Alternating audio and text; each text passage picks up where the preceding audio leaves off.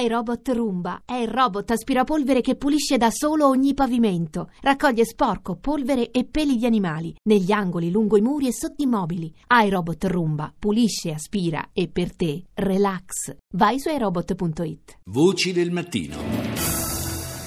E allora il maltempo in primo piano che sta colpendo l'Italia e che non sta allentando la morsa, la morsa purtroppo. Il bilancio finora è di un morto in Liguria, tre dispersi, due in Sicilia, il terzo in Piemonte. 7.000 sono gli sfollati ad Alessandria, ci sono eh, danni complessivi per centinaia di milioni e preoccupano ancora il Po, il Tanaro e il Bormida in piena.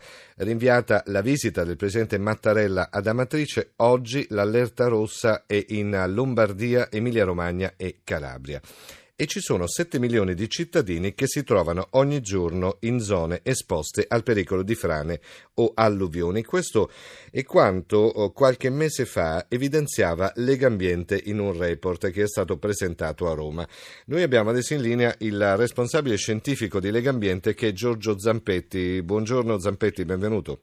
Buongiorno a voi. E allora, era maggio quando voi avete presentato questo report. 7 milioni di cittadini si trovano in zone a rischio. Ci sono ben 1074 comuni, cioè il 77% del totale dei comuni eh, che sono oh, in questo 77% dei comuni sono presenti abitazioni in aree a rischio. Eh, sono giusti questi numeri, me li conferma? Sì, sì, sono i dati che noi raccogliamo ogni anno con il nostro dossier, sono i, i, dati che direttamente i comuni ci forniscono, un questionario che noi mandiamo a tutti i comuni che hanno al loro interno zone ad elevato rischio idrogeologico, quindi di alluvione e di frana, e, e con varie domande appunto che chiedono proprio come il territorio sia governato, se c'è un'attenzione al, ai vincoli presenti sul territorio proprio legati al tema del rischio idrogeologico, per cui sono dati forniti direttamente da loro. Sì. E purtroppo il quadro che emerge è proprio questo che diceva lei adesso, è un'attenzione che ancora manca al, al problema del rischio idrogeologico del nostro Paese, nonostante il problema sia conosciuto, sia noto, sia studiato, sia perimetrato eh, dove appunto ci sono le zone a rischio allagamento piuttosto che le zone a rischio frana, ma si continua a non tener conto spesso di queste, di queste situazioni in quella che è la pianificazione del territorio. Ecco, ci faccia capire questo... una cosa però Zampetti, stavamo guardando prima i dati, sono già centinaia di milioni i danni provocati da questa nuova uh, alluvione. Se invece venissero messi in sicurezza alcuni territori o comunque ci fosse una maggiore attenzione al territorio, indubbiamente si spenderebbe di meno di quanto poi in effetti il maltempo fa eh, di danni. Ma assolutamente, noi eh, abbiamo fatto una stima aggiornata non ad oggi, quindi a, a, un, a un, paio di anni fa sì. e vedevamo come circa eh, si sono spesi negli ultimi anni un milione di euro al giorno soltanto per riparare i danni e questo soltanto come eh, diciamo, le, la copertura delle spese primarie, per cui diciamo, le prime spese necessarie subito dopo l'emergenza. Sì. E un milione di euro al giorno per tutti gli anni per cui noi abbiamo calcolato questo dato è sicuramente un dato molto molto elevato, ma parliamo di centinaia di miliardi di euro di danni. Eh, mentre per mettere in sicurezza alcuni territori che sono a rischio quanto costerebbe? Ah, nel piano eh, di messa in sicurezza, diciamo, di interventi che il governo ha messo in campo, il piano dell'unità di missione Italia Sicura che ha fatto proprio il quadro lo scorso 24 novembre, si parlava di 30 miliardi di euro necessari a fare tutti gli interventi strutturali e non di messa in sicurezza su tutto il territorio. Ecco, in sostanza quindi, quindi diciamo, si risparmierebbe parecchio, insomma, si risparmierebbe un, molto un per le casse dello Stato anche. Un investimento in prevenzione e messa in sicurezza sicuramente sarebbe un'ottima, un'ottima cosa, però c'è un altro dato fondamentale, perché il problema eh, di fondo è da una parte purtroppo ancora oggi, nonostante qualcosa si stia muovendo, a Genova sono partiti i primi interventi, sì. è, è, diciamo, il, bisogna comunque continuare ad avere risorse per fare azioni di messa in sicurezza e interventi che servono.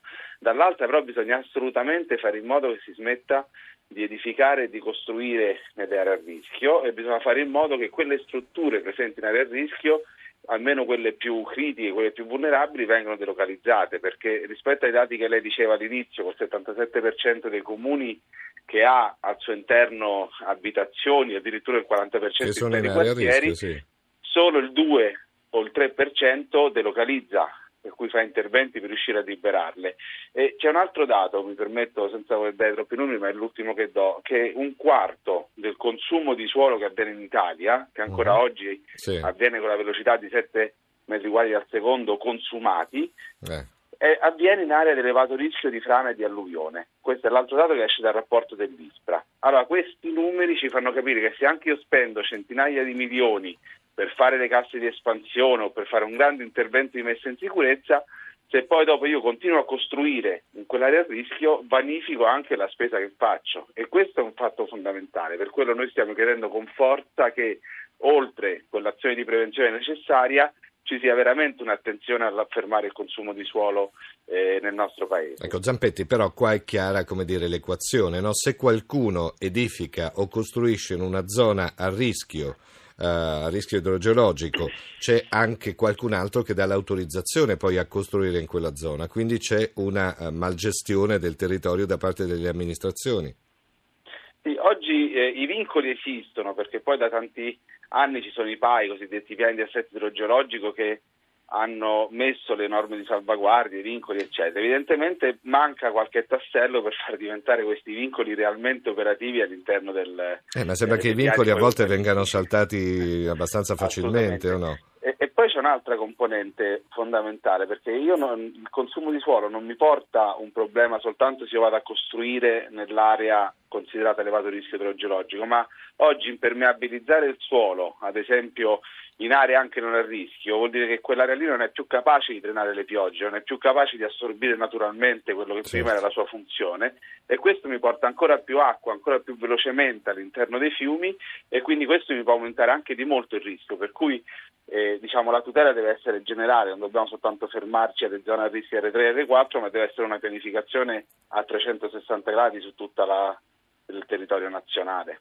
Eh certo. E c'è da tenere presente sempre più eh, quello che è il territorio, soprattutto in una uh, zona fragile come il nostro territorio, la penisola italiana, soprattutto in vista dei mutamenti climatici che ormai sono chiaramente interessano anche noi, no? perché comunque il, anche il riscaldamento globale sta portando delle mutazioni anche in quelle che sono le normali piogge alle quali eravamo abituati, perché insomma piogge tipo quelle che sono arrivate sulla Liguria e sul Piemonte in questi giorni sono oh, molto molto abbondanti, quindi ecco perché c'è la necessità poi di eh, controllare e avere chiaro quello che è il territorio sul quale viviamo.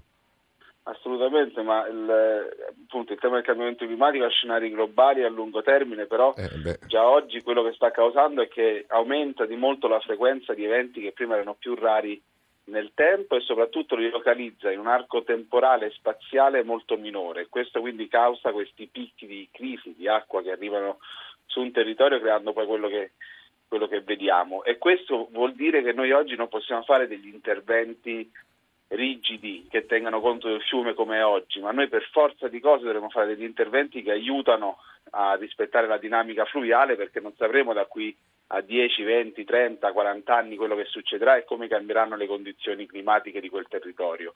E questa quindi deve essere un'indicazione anche su come facciamo gli interventi. Mm. Piuttosto che continuare a fare argini sempre più alti, oggi noi dobbiamo prevedere che il fiume abbia spazio per esondare perché magari tra 40 anni le piogge saranno ancora diverse, ancora, ancora più forti e quindi quell'argine non sarà più sufficiente. Questo è un, è un tassello che noi, noi, il governo, che pianifica le strutture che fanno gli interventi devono per forza mettere al primo posto però c'è anche la necessità della consapevolezza sociale di quella che è la fragilità del territorio. Di questo argomento eh, parleremo tra poco con una, un docente eh, di sociologia dell'ambiente perché ci interessa anche capire, al di là delle istituzioni, al di là delle associazioni tipo Lega Ambiente, al di là di tutti eh, gli organi che possono lavorare per eh, tutelare, rispettare, far capire un po' meglio il territorio, quanto in effetti ci sia nel singolo cittadino la consapevolezza che la nostra penisola è uno straordinario ponte in mezzo al Mediterraneo, ma anche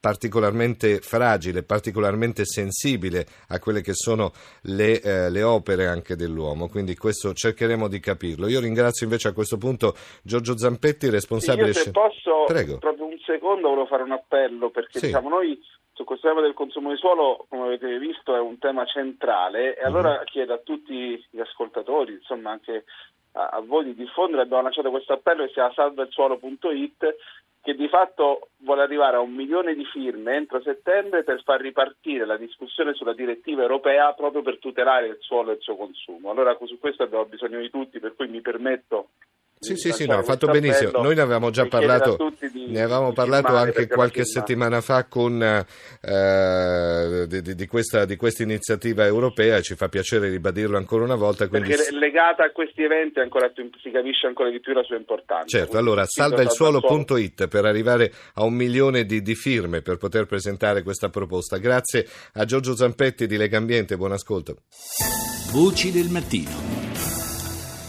Adesso invece continuiamo a parlare di suolo perché come dicevamo prima ci siamo chiesti quando abbiamo preparato questa parte della trasmissione quanto in effetti ci sia consapevolezza nel singolo cittadino della fragilità del nostro territorio. Allora, buongiorno al prossimo ospite che è Giorgio Osti, professore associato di sociologia dell'ambiente e del territorio presso il Dipartimento di Scienze Politiche e Sociali dell'Università di Trieste. Professore, buongiorno.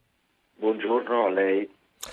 Allora, abbiamo prima analizzato, non so se lei ci ha sentito, um, quelle che sono anche le violenze che subisce il nostro territorio, la cementificazione selvaggia, la poca attenzione che può esserci stata nel corso degli anni su un territorio estremamente fragile. Però in effetti esiste poi nel singolo, nella, nel singolo individuo la consapevolezza che questo territorio è così delicato.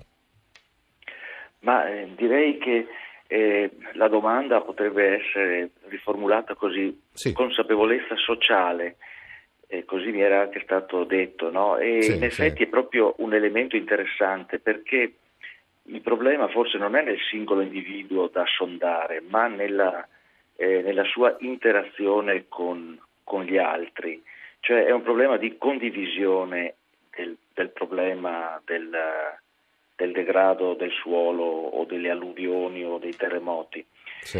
eh, nel senso che siamo profondamente divisi. Certamente mediamente ci, ci, sarà una bassa consapevolezza, ma credo che il problema più grosso sia quello di non essere, non essere compatti, coerenti, di condividere una visione eh, della vita e del territorio. Sì, certo è che quando ci troviamo davanti a fenomeni tipo quelli che, assist- che, che si stanno verificando in questi giorni, eh, il singolo cittadino ovviamente si pone delle domande, quindi probabilmente ci sarebbe anche la necessità, diciamo, di una sorta di educazione proprio al territorio. Sì, eh, sicuramente educazione, questo eh, ci si appella sempre all'educazione, ma credo che prima, oppure una parte eh, diciamo, iniziale dell'educazione sia l'interazione e quindi la, la capacità di far interagire e parlare il cittadino con il suo vicino e il cittadino con le istituzioni. Non so se ho tempo di fare un piccolissimo esempio, ma eh, mi riferivano di un episodio eh, di, del terremoto recente nelle Marche, sì. dove un asilo nido e noi sappiamo quanto utili sono queste strutture in quelle zone lì. Un asilo nido che era stato costruito con criteri antisismici ha retto anche alla, alla, alla seconda botta molto forte, no? uh-huh. ma le case vicine, seconde case vuote o abitate per poco tempo, eh, sono crollate e hanno irrimediabilmente danneggiato anche eh, eh, la, l'asilo nido. Evidentemente qui c'è un problema non tanto di educazione quanto di condivisione. Certo, certo, certo, certo. Però tutto questo ci porta anche appunto a riflettere su quanto sia necessario capire un po' tutti e rispettare quello che è il nostro territorio. Grazie al professor Giorgio Osti per essere stato con noi. Buongiorno professore.